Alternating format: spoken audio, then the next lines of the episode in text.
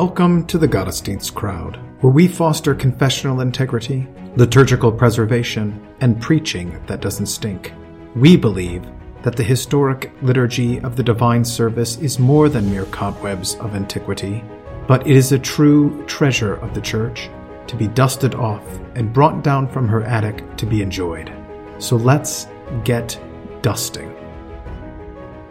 Welcome back to the Gottesdienst crowd. This is Jason Braaten. Today we have with us uh, a brand new guest, uh, uh, an old friend though. Uh, his name is JJ Stefanic. He is the pastor of Good Shepherd Lutheran Church in Marshall, Minnesota. Welcome to the Gottesdienst crowd, JJ. Thank you, Jason. It's an honor to be with you. Uh, you, is it okay I call you JJ? That's how I learned uh, your name. do you prefer James? It is it is up to you. Okay. I will allow freedom for people uh, to call me as is as they deem appropriate. But okay. JJ is what my parents intentionally named me. Uh, gave me my first and middle name so that they could call me JJ, and that's just kind of stuck throughout my life. Okay, well, that's how I learned it, so that's probably what I'll default to. um, but it was good to see you at the Bugenhagen conference. Guys, if you haven't been, you got to go to this. It's the best conference that I've ever attended, uh, probably in my you know 16 years as a pastor. So take some time and set it aside. And you had given a presentation about spiritual discipline. Uh, I mean, discipline these days is a pretty hot topic, and anywhere from like, you know, Jocko Willink and you know all of the Navy SEAL crowd um, trying to, you know, bring your daily activities into conformity with what your actual ambitions are. And I'm just reminded about, uh, uh, about this quotation that under pressure, you don't rise to the occasion. You tend to sink to the level of your training.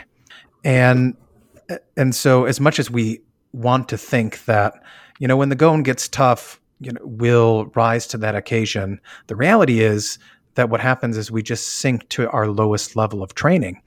And thinking about your small um, sectional that went into exhorting the Christian congregation to spiritual discipline, um, how does that play out in terms of where do we see this being the case among Christians that though they know they are saved by God's grace through faith, not of their own works, but according to Christ's atoning work.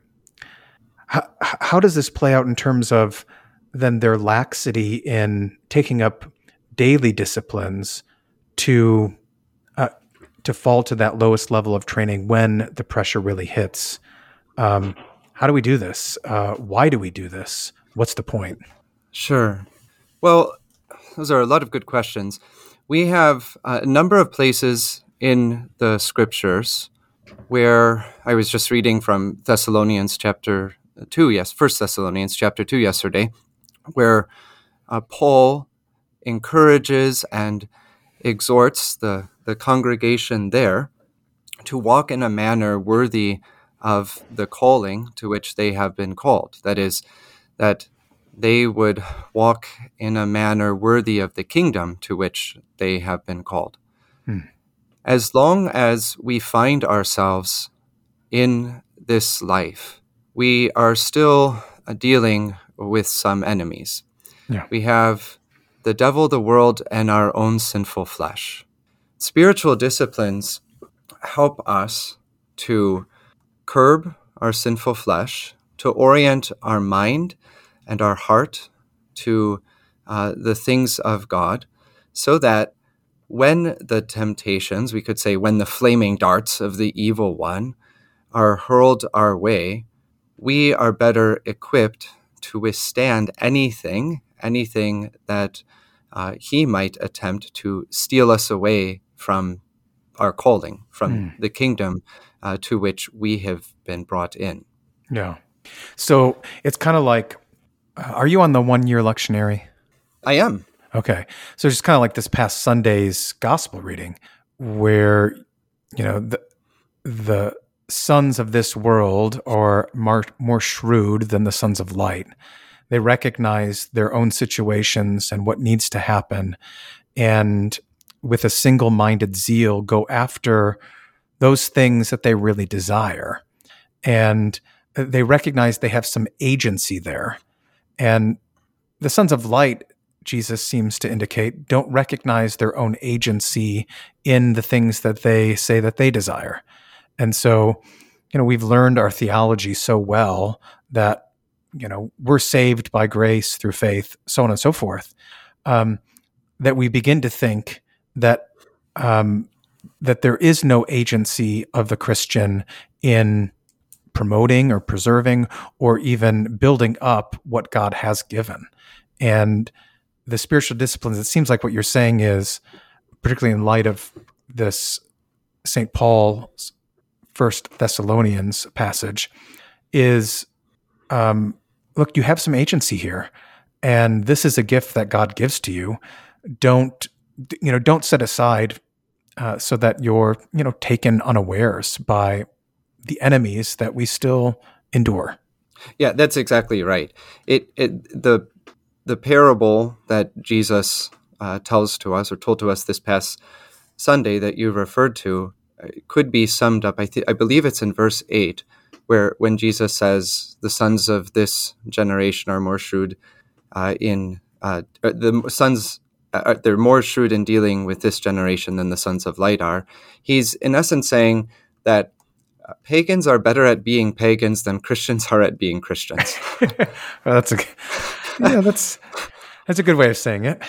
Right, and that uh, you mentioned the single-minded focus and the zeal mm-hmm. that the sons of this age uh, have toward their goals.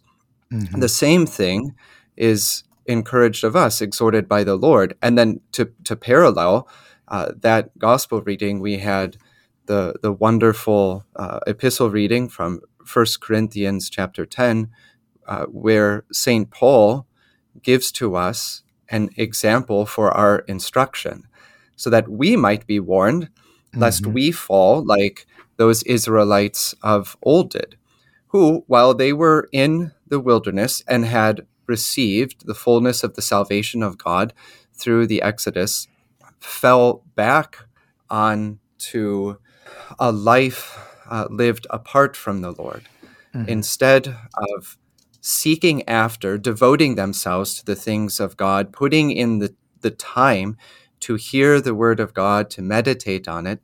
Uh, they engaged in, well, sexual immorality was one thing that uh, St. Paul mentioned, in grumbling and complaining against the Lord.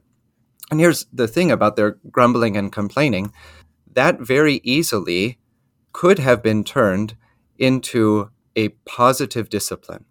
Mm-hmm. Had they taken the, the problems that they had with Moses or, or with the lack of food and simply prayed unto the Lord and entrusted their lives, their whole beings into his hands, then we, we wouldn't have had, see as many of the problems as we do with them, mm. uh, where they're grumbling and the Lord is sending snakes among them to uh, to destroy a, a, portion, or the earth opens up and and swallows multiple thousands uh, all at once. Yeah, there's a certain contentment that can be found from engaging in that prayer discipline uh, that ought to be encouraged or exhorted amongst all of God's people because we find those things in the Bible. Yeah. They're explicitly laid out for us. Mm-hmm. So you see time and again, not only our Lord, but also uh, St. Paul and St. Peter admonishing us to obedience to the word. Uh, and that takes training. Um, it, it, doesn't happen automatically. And it seems like this is one of the the uses of scripture set down in 2 Timothy 3:16 that it's given to us and profitable for training in righteousness, for training in the calling that we are actually called to do and be. So, um, how does that work? How do we do that? How do we use? How is the word used among us, and how do we employ it in our lives to train us in righteousness? What should we be doing? Does that make sense? Right. Yeah, that does. Absolutely.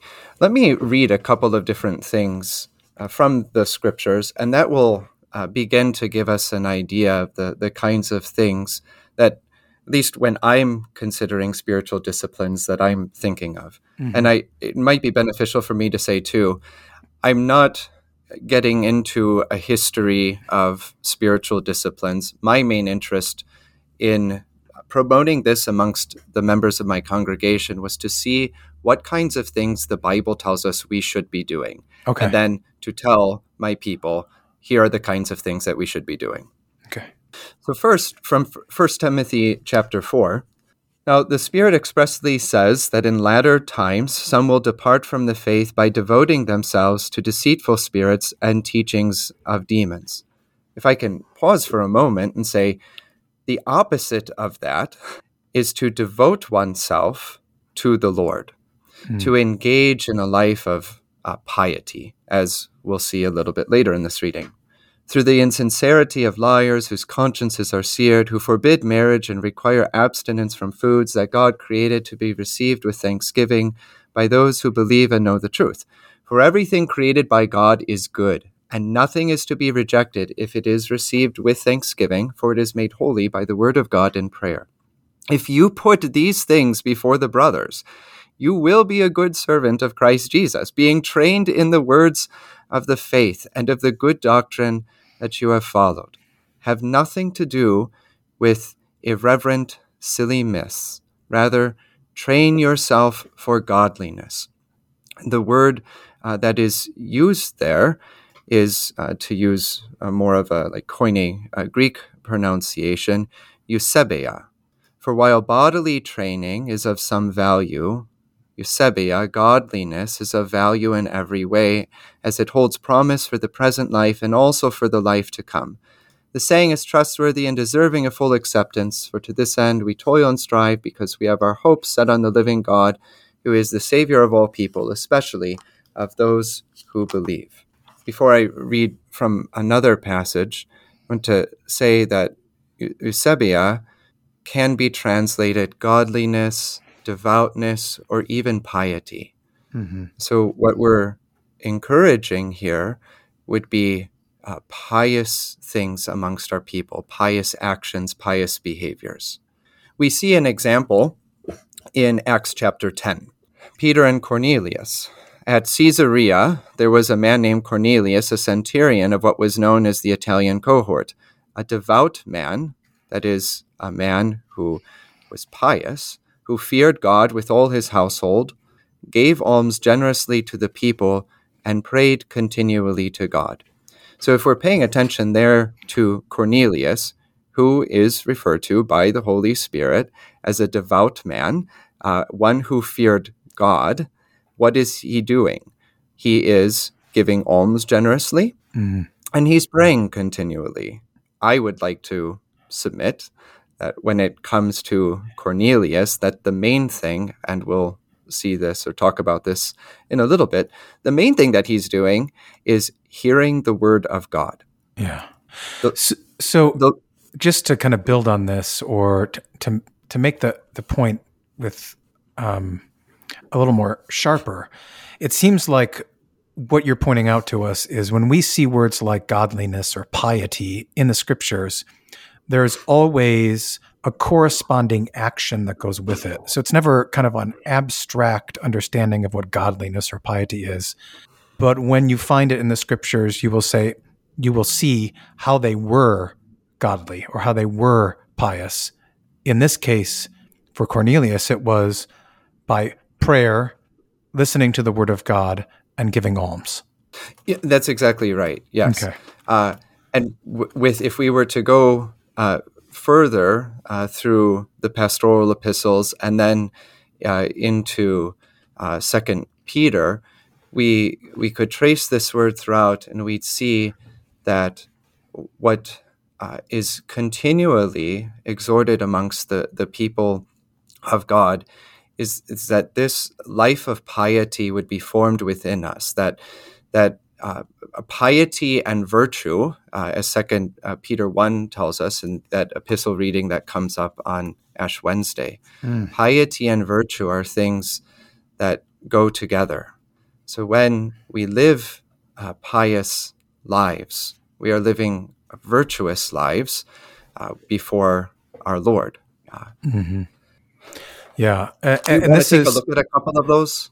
Yeah, that's great. This is uh, really a common understanding. I, I, think, particularly if you were to read like the Aeneid, this is how Aeneas is constantly described as this uh, as having piety, pious Aeneas, um, and that goes along with what he does in terms of how he handles his father, and then even uh, his the tasks given to him under you know the Roman gods. Yeah, and and we could uh, that's exactly right. We see this in uh, our Lord's own uh, uh, words to us, where He tells us, "Where your your treasure is, there your heart will be also." Mm. So if if our treasure is truly in Jesus, in the things of God, then we are going to devote ourselves. We're going to devote our whole being to the things of God. Mm-hmm. Our, our hymns, the, the great hymns of the church, uh, remind us of this over and over again. So we had in on Sunday the hymn of the day, "What is the world to me?" with all its vaunted pleasure, when you and you alone, Lord Jesus, are my treasure. So if Jesus is our treasure, Jesus is our priceless treasure, then uh, what does that mean for us? What is that going to look like? Well, one thing that that should cause us to do is to consider how much time and energy we are uh, putting to all sorts of other things, to all sorts of uh, areas in our life. And then think about that in relationship to how much time and energy and effort we are devoting to the things of our Lord. Specifically, how much time are we devoting to meditating on His Word? Mm. Uh, if we're if we're willing to, well, the what is it? The average the average teen uh, these days spends I don't remember. It's somewhere around eight to ten hours or so before media uh, with either TV, internet, uh, smartphones, whatever it might be.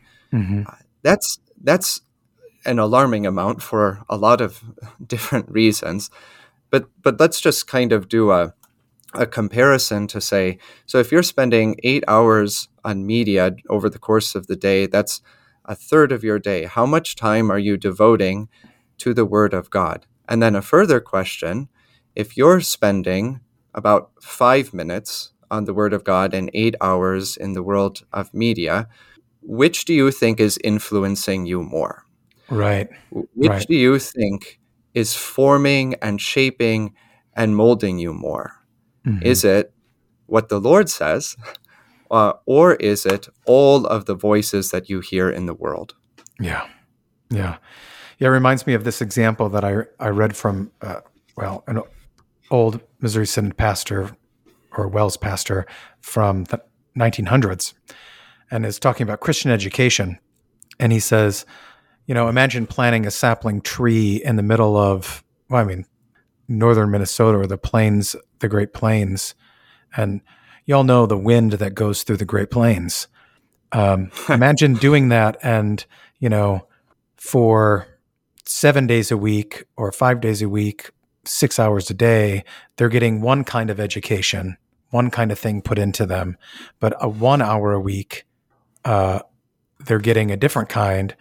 Do you think the tree will go, you know, grow straight? Do you think it will? Or or will it be completely bent over? Um, I think that's a really good image for us to understand. Like, none of us would think that if we were to spend an hour a week on math, that we'd ever learn math. Um, but we we never apply that same thing to the Word of God or to the things of God, the eternal things. And it sounds like you're saying we need to be more cognizant of this in how we then spend our time so that we are not, uh, well, led astray by or blown about by every wind of doctrine that is around us. Yeah, so that we would not listen to irreverent, silly myths. Yeah. uh, and be uh, and be uh, be caught unawares, or, or find ourselves uh, sleeping and unprepared when the Lord Jesus comes. Oh, right. Um, right, that, as the the great parable in the last Sunday of the the church year tells us. Mm-hmm. Mm-hmm. So, if if I can, on that note, can I I want to read from Second Peter chapter one, uh, starting at verse three. His divine power has granted to us all things that pertain to life and godliness, through the knowledge of Him who called us to His own glory and excellence, by which He has granted to us His precious and very great promises. So we, we have there the, the great promises of Christ, the, the fact that we're saved by grace through faith. And then what does Peter say? so that through them you may become partakers of the divine nature, having escaped from the corruption that is in the world because of sinful desire. For this very reason, make every effort, that is, try, train, to supplement your faith with virtue, virtue with knowledge, knowledge with self control, self control with steadfastness, steadfastness with godliness. There we have our uh, eusebia word again, mm-hmm. godliness with brotherly affection, and brotherly affection with love. For if mm. these qualities are yours and are increasing, they keep you from being ineffective or unfruitful in the knowledge of our Lord Jesus Christ. Yeah. Whoever lacks these qualities is so nearsighted, he's blind, having forgotten that he was cleansed from former sins. Therefore, brothers, be all the more diligent to make your calling and election sure, for if you practice these qualities, you will never fall.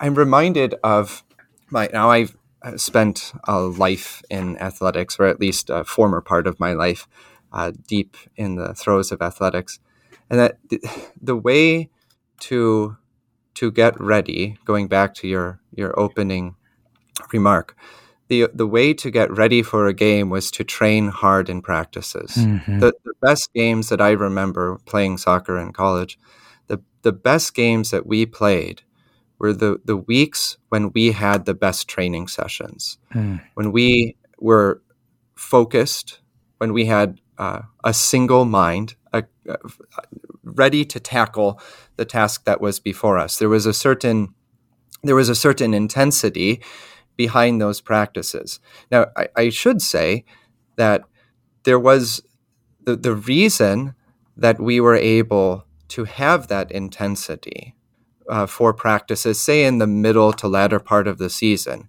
is because of the work that we had put in beforehand. So, as we think about talking to the people of God about taking up spiritual disciplines, which is something that that all pastors do. I know when I am meeting with a couple prior to uh, the baptism of their child, uh, while uh, when the, the child is in utero, one of the things that I'm asking them is, "Do you do family devotions?" And they, I often hear something like, "Well, we pray before meals and we pray before bed." Mm-hmm the kinds of things that I'm going to encourage that family to take up, while while it's going to be the word of God, ultimately it's going to be the same across the board. The kinds of things that I'm going to instruct them to do are going to be different than the kinds of things that I'm going to instruct somebody else to do who I know is engaging in a daily reading of scripture mm-hmm. who is daily engaging in prayer. There's there's a, a sense in which I want to uh, build up, if I can say it like this, some spiritual muscle yeah. uh, in in others, so that as they train a little bit more, train themselves in the things of God, as they form more of a habit, that that's something they can build upon. It, it's you so you you give a little bit and add a little bit uh, when working on an individual basis you you add a little bit to what people have uh, but don't add too much because if you hmm. do you're going to be at, you're going to end up being like uh, like me when the three times in my life I've tried to run a marathon. I, I, that is, I thought to myself, I'm going to run a marathon. Uh, training begins tomorrow, and then I get out. I start training. This was always after my uh, this was after my soccer career because I was uh, looking for something physical to engage in, and I thought, wow, I'm I'm still a college soccer player, so that means I can run for forever.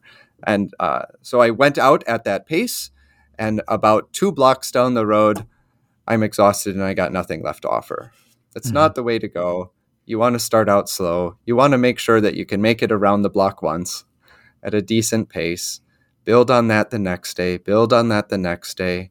And over time, that gradual improvement, that gradual training gets you to the point where you're able to accomplish the task that you've set before mm-hmm. you. Now, where does failure play into all of this? You know, I'm not much of a runner. I actually cannot stand running. Um, uh, so if there were, if I lived in Africa and there were tigers chasing me, I would get eaten. Um, but, but I do like to do physical things primarily like lifting weights and and you know, other types of activities like that. And uh, there's a real joy to getting to failure when you're like lifting.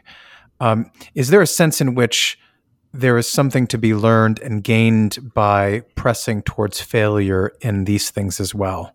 Um, and, and in what way? Yes, I, I believe so. I, I need to think about that for yeah. just a second there's a okay so there's a sense uh, in which I, I would find some benefit to that the the danger of course would be that when pushing to failure uh, you convince yourself that the task is not something worth taking up mm. uh, uh, that is if if i'm going so think about a father doing family devotions with his children. If uh, pushing them to uh, to failure, it, it's going to depend on their level, um, means that uh, all day long we're gonna we're gonna pray like eight daily offices or something. Uh, okay. uh, during the day, I, I can I can say that from personal experience, that's not something that's going to to work all that well. Um, but uh, to push them a little bit more, just a little bit further beyond, uh, that is my children, to push them a little bit further uh, than, than, where they're at right now, uh, there's benefit to that. Uh, for one thing, because the thing that we're taking up in it, it, it, the main thing that we're taking up is a diet of the Word of God, mm-hmm. and and with meditation on the Word of God comes all of the blessings that the Lord promises us in His Word. We mm-hmm. get uh, the blessing of His life. We get the the blessing of Christ being uh, revealed to us. We we get the blessing of uh, of wisdom, the the blessing of contentment, and on on the list goes. Right. Mm-hmm. Uh, but it is good. Uh, it, it is good, at least, to say there is to recognize as one who would be leading a group of people, there is a certain level that you're at right now. And I know that there is that we can we can up this one that okay. that we can take it next level and push you a little bit yeah so it sounds like you're saying um, failure in this example as opposed to like weightlifting is not going to be as helpful but there is always progress. So you're not searching for perfection. It's okay if you press and find out, okay, that's a little too much. I'm gonna I'm gonna reevaluate. So long as you do the reevaluation. Is that right? That yeah, that would be right. Okay. Uh, and even with with the lifting analogy, it's not as if when you're lifting you're going to failure every single time you lift. Correct. Uh, yeah. At least that's that would be uh, a smart way. You're going to push yourself, and you're going to, uh, you know, uh, get exhausted. But there are there are weeks where you have a, a, a deload week, yeah, uh, uh right? Or there's uh, there's times where, in order to get to the point that you can push to say a one rep max, you need to uh, build into that and not fail beforehand, so that on that one day, that mm-hmm. one lift you can fail. Yeah. Uh, okay. No, that makes sense. That's that's helpful.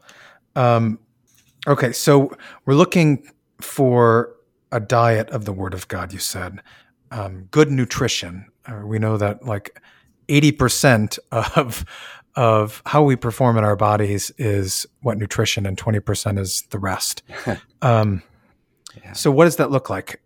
How do you suggest moving forward, or what are the things that you're telling your people? You know, you mentioned to the the couple who's praying before meals and before bed, but aren't actually going into daily devotion time together or individually.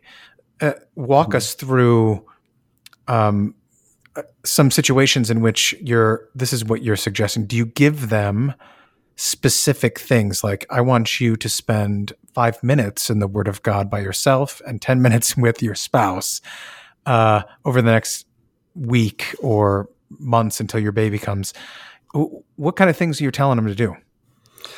Yeah, so there is a difference between what I would say individually to people and that what I'm encouraging people to do corporately as the as the whole congregation. Mm-hmm. Uh, so that individually, I can give one example.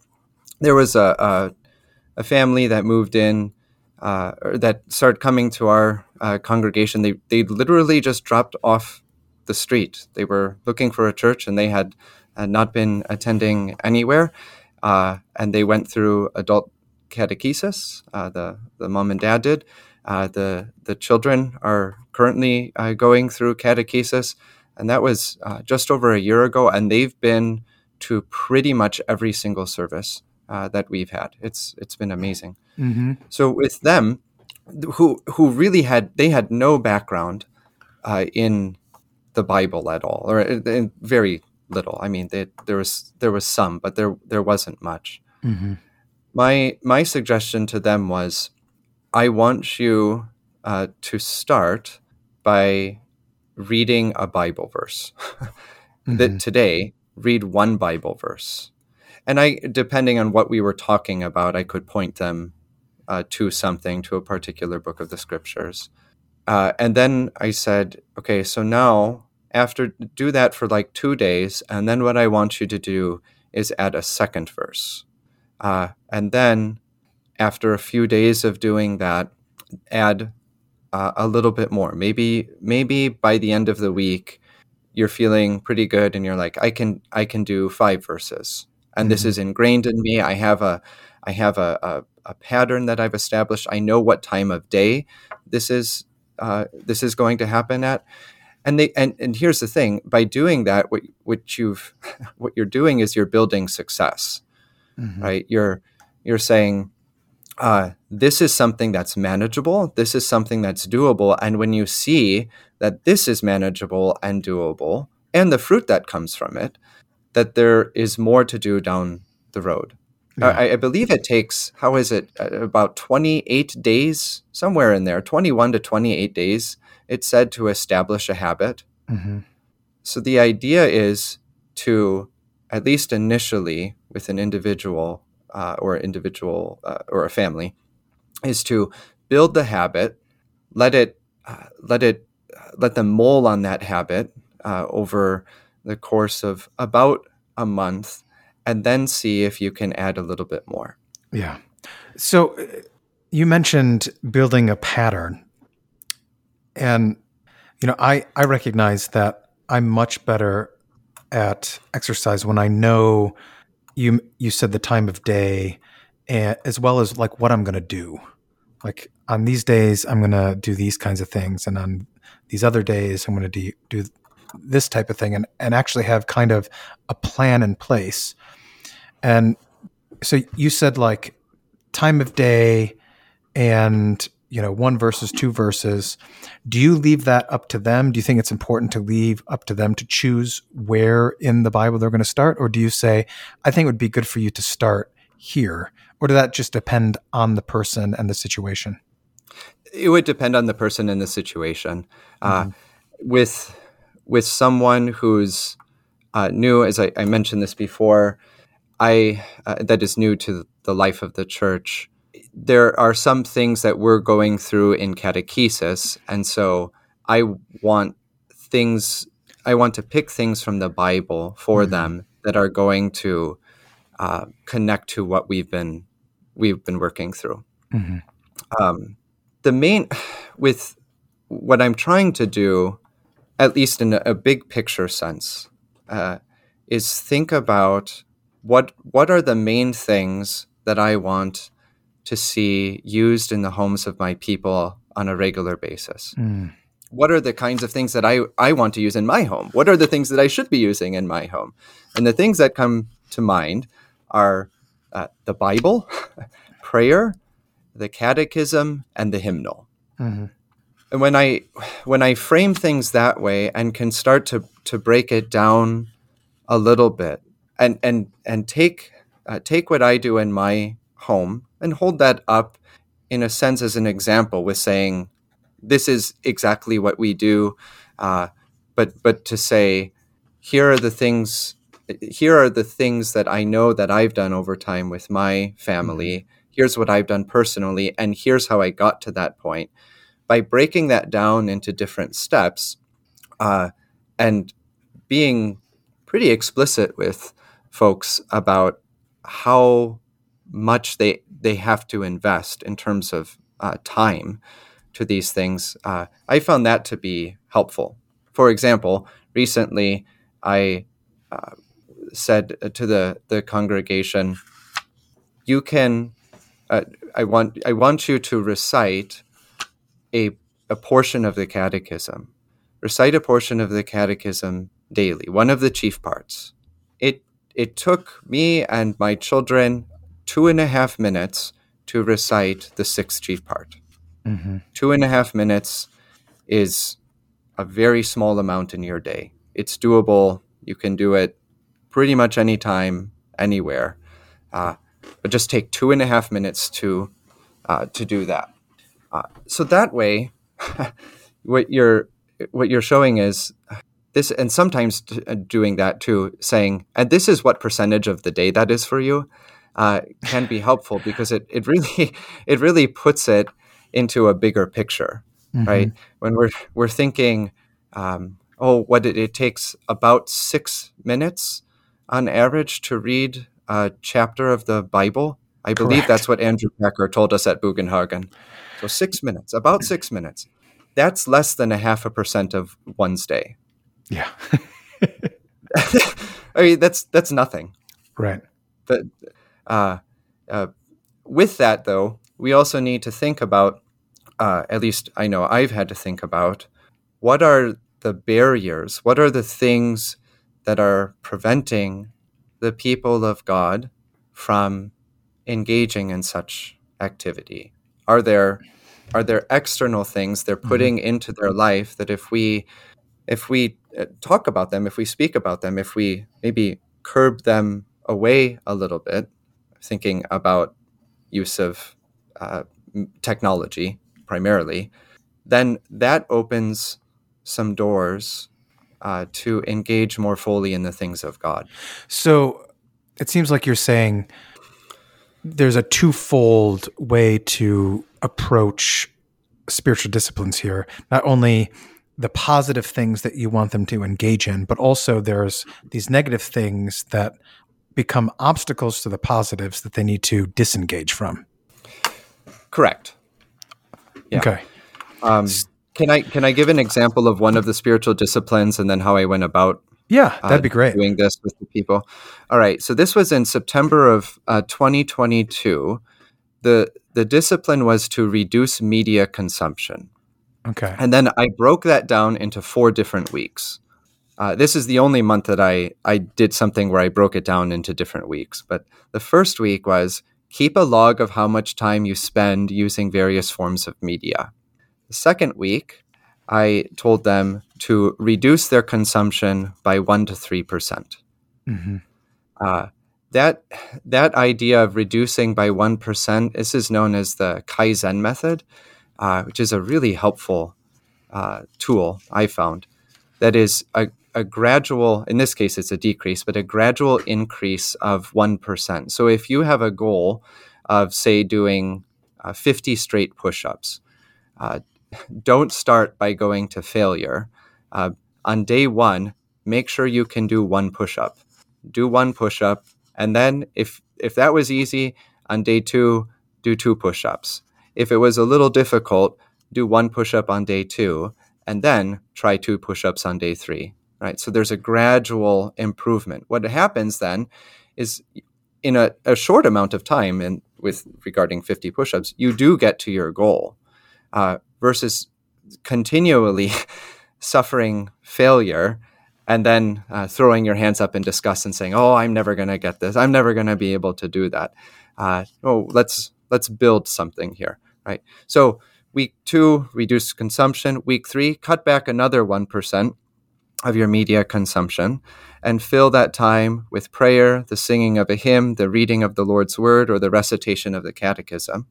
And then week four was cut back another 1% and fill that time with the same suggestions as above. Now, if uh, if the media consumption of my people was, was and, and I would guess it is, consistent with the averages that are out there, to ask them to cut back 1% of their time is asking them to cut back maybe five minutes, probably mm-hmm. less. Uh, and, and that is much more manageable in the minds of people than saying, fast from media consumption for an entire month or mm-hmm. you know cut out three hours oh that that seems too intimidating but a, a, a, going at a lower number uh, oh i can spare five minutes i can do that uh, that's at least how it, it works i found in the minds of people yeah yeah yeah i mean it's yeah about four or five minutes uh, so if your average time is six hours you're looking at about four minutes of time after the four. Right. Yeah.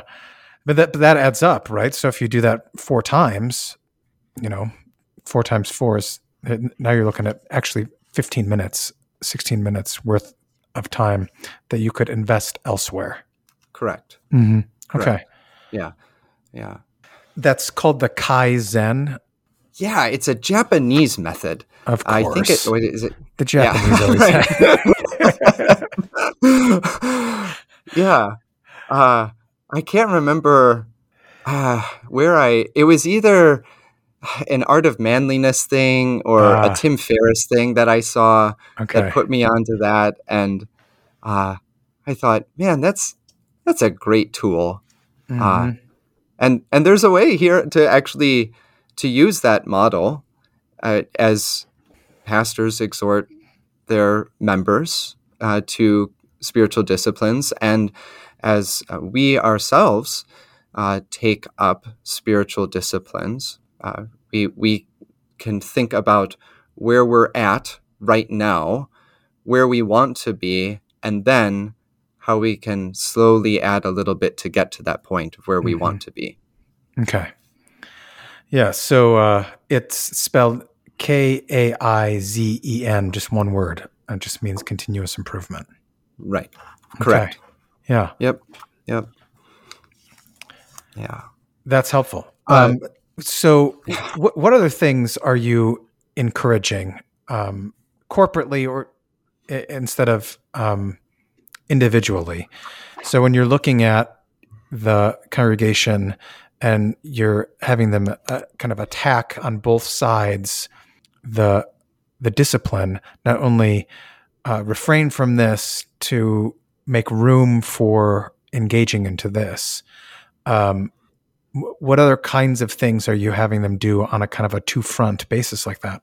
Mm-hmm. So I'm uh, reminded of uh, the words of Jesus in, in Luke chapter 11 when someone from the crowd said, uh, Blessed is the woman that bore you in the breast at which you nursed. And Jesus replied, Blessed rather are those who hear the word of God and keep it. Mm-hmm.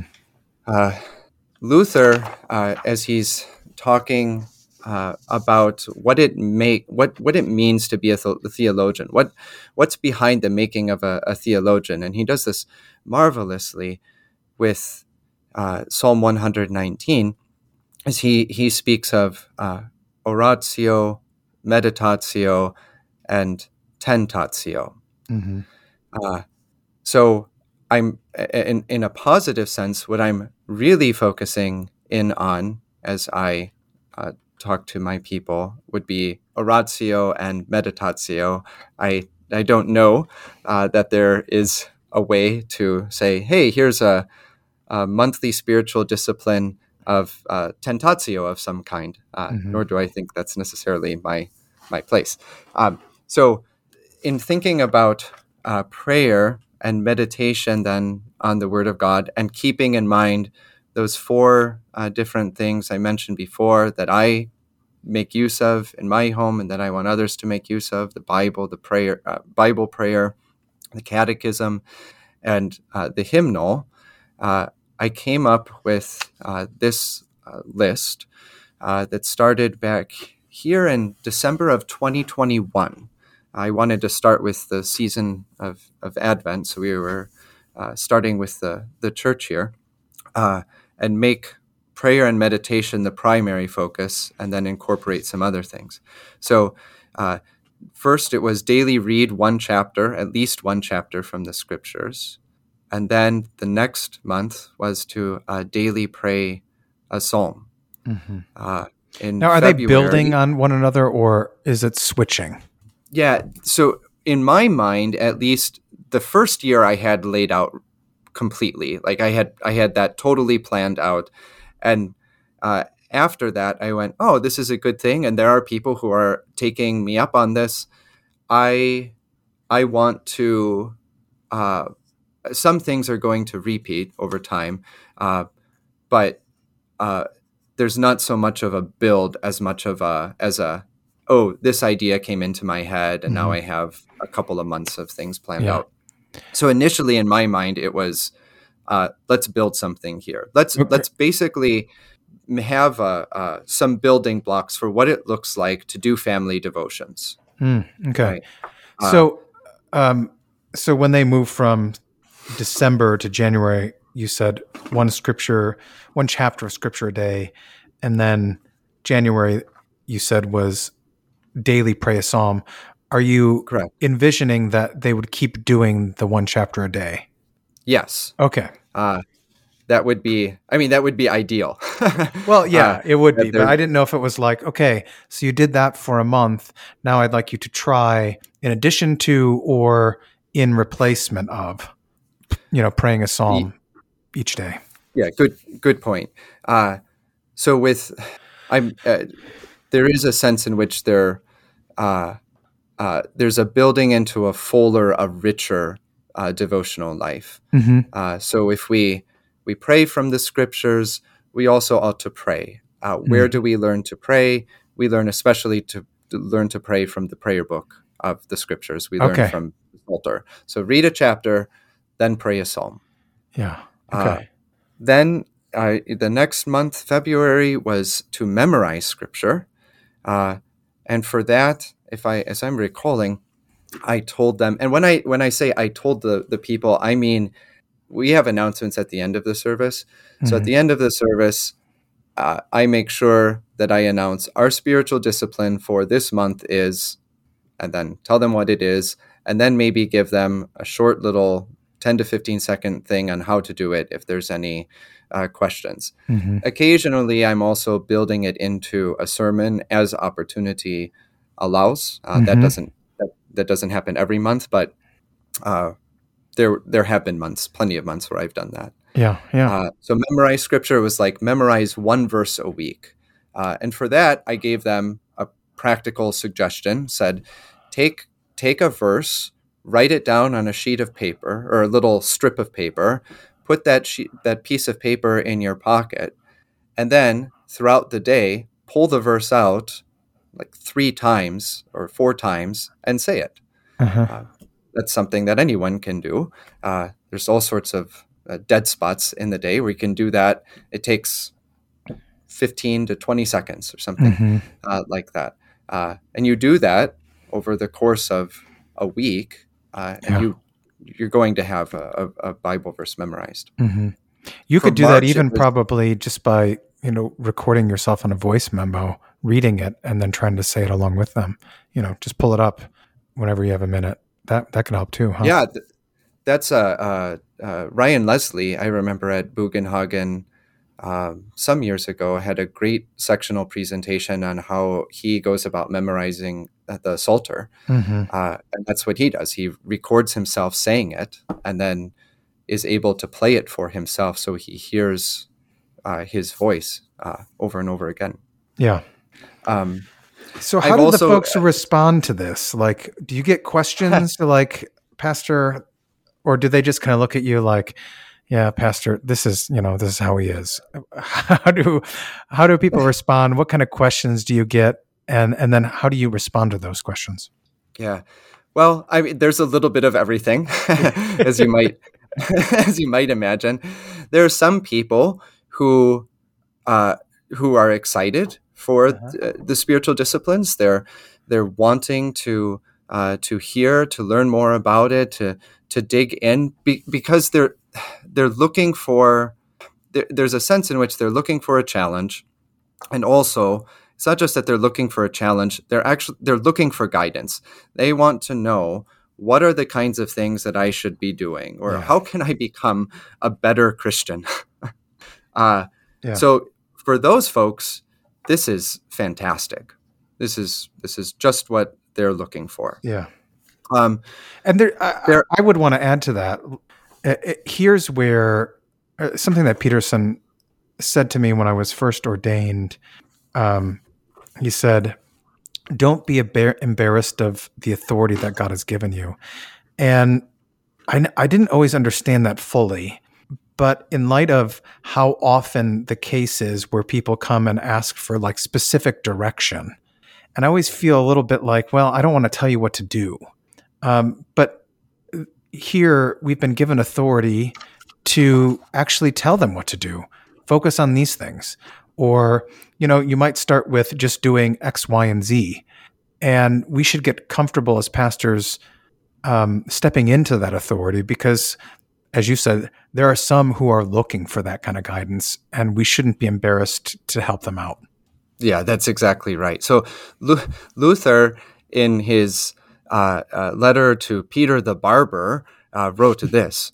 Uh, First, when I feel that I have become cool and joyless in prayer because of others' tasks or thoughts, for the flesh and the devil always impede and obstruct prayer, I take my little psalter, hurry to my room, or if it be the day and hour for it, to the church where a congregation is assembled, and as time permits, I say quietly to myself and word for word the Ten Commandments, the Creed, and if I have time, some words of Christ or of Paul or some Psalms, just as a child might do. Mm-hmm. Peter is looking for guidance. He wants instruction. He wants, and he wants brass tacks. He wants specifics. Yeah. What do I do in this situation? To for a, for a pastor uh, to be approached by a parishioner uh, uh, who's asking, Pastor, how do I, and then uh, what enrich my devotional life? How do I get the Word of God in into my home? How do I pray? For a pastor to say something like, "Well, who am I to say anything to you? You have gospel freedom. Go Yeah. forth in the peace of Christ." That that's negligent. Mhm. It- It's that's not befitting of our office. We have the example of Luther there, who is willing to say, "This is what I do, and this thing that I'm doing is worthy of imitation." Yeah. Paul is not ashamed to say, "Be imitators of me, even as I am of Christ." Right. that's the thing that's the kind of thing that we as pastors uh, should be able ought to be able uh, to say before the people of god. Yeah. i want you to be imitators of me. I want your life in these certain ways to mimic mine. Why? Because what i'm doing is good. What i'm doing is praiseworthy. Uh, what i am uh, doing with those who are in my household is something that's uh, building up our faith so that we are ready, we are prepared for the day of our Lord Jesus Christ. hmm we delight in Him now, uh, and delighting in Him now, uh, meditating, chewing, mulling on His Word day and night. Uh, that means that we will be able to delight in Him and with Him forever. Mm. Yeah. So, um, any other responses that you wanted to to, to bring up, or? well, I mean, uh, I, uh, the, probably the most common response is uh, no response at all. Yeah, no one says anything, and uh, what I've learned is to be okay with that. Yeah, uh, to be okay with it because what, even if it were the case that no one in the congregation were taking up any of these things, any of the monthly disciplines or challenges that were put before them, mm-hmm. it would still be true that I would be holding up to them what it looks like to live life as a Christian on a day to day basis. Yeah. Uh, and that's valuable. Yeah. Uh, that's, that's really invaluable. And to say it over and uh, week after week after week, this is the kinds of this is the kind of thing that I want you to do because this is what it looks like to be a Christian. Yeah, that's very good. Thank you. Uh, thank you for this. This is uh, extremely helpful, and um, I, th- I, thank you for your time and and really for the insight and work that you did uh, behind the scenes to to try these things out and and and test them. Uh, again, he, you you're not saying this as though like oh this would be kind of nice if we did it. You you've engaged in these things and you've kind of shown us a way, uh, a way forward. So. Um, thank you for your time uh, again and uh, for sharing this with us. You're welcome, Jason. Thank you for having me. And if anyone wanted the full list of the spiritual disciplines we've done, I'd be happy to uh, send it to them. Just shoot me an email and I'll get right back to you. All right. Uh, is that email available on your website?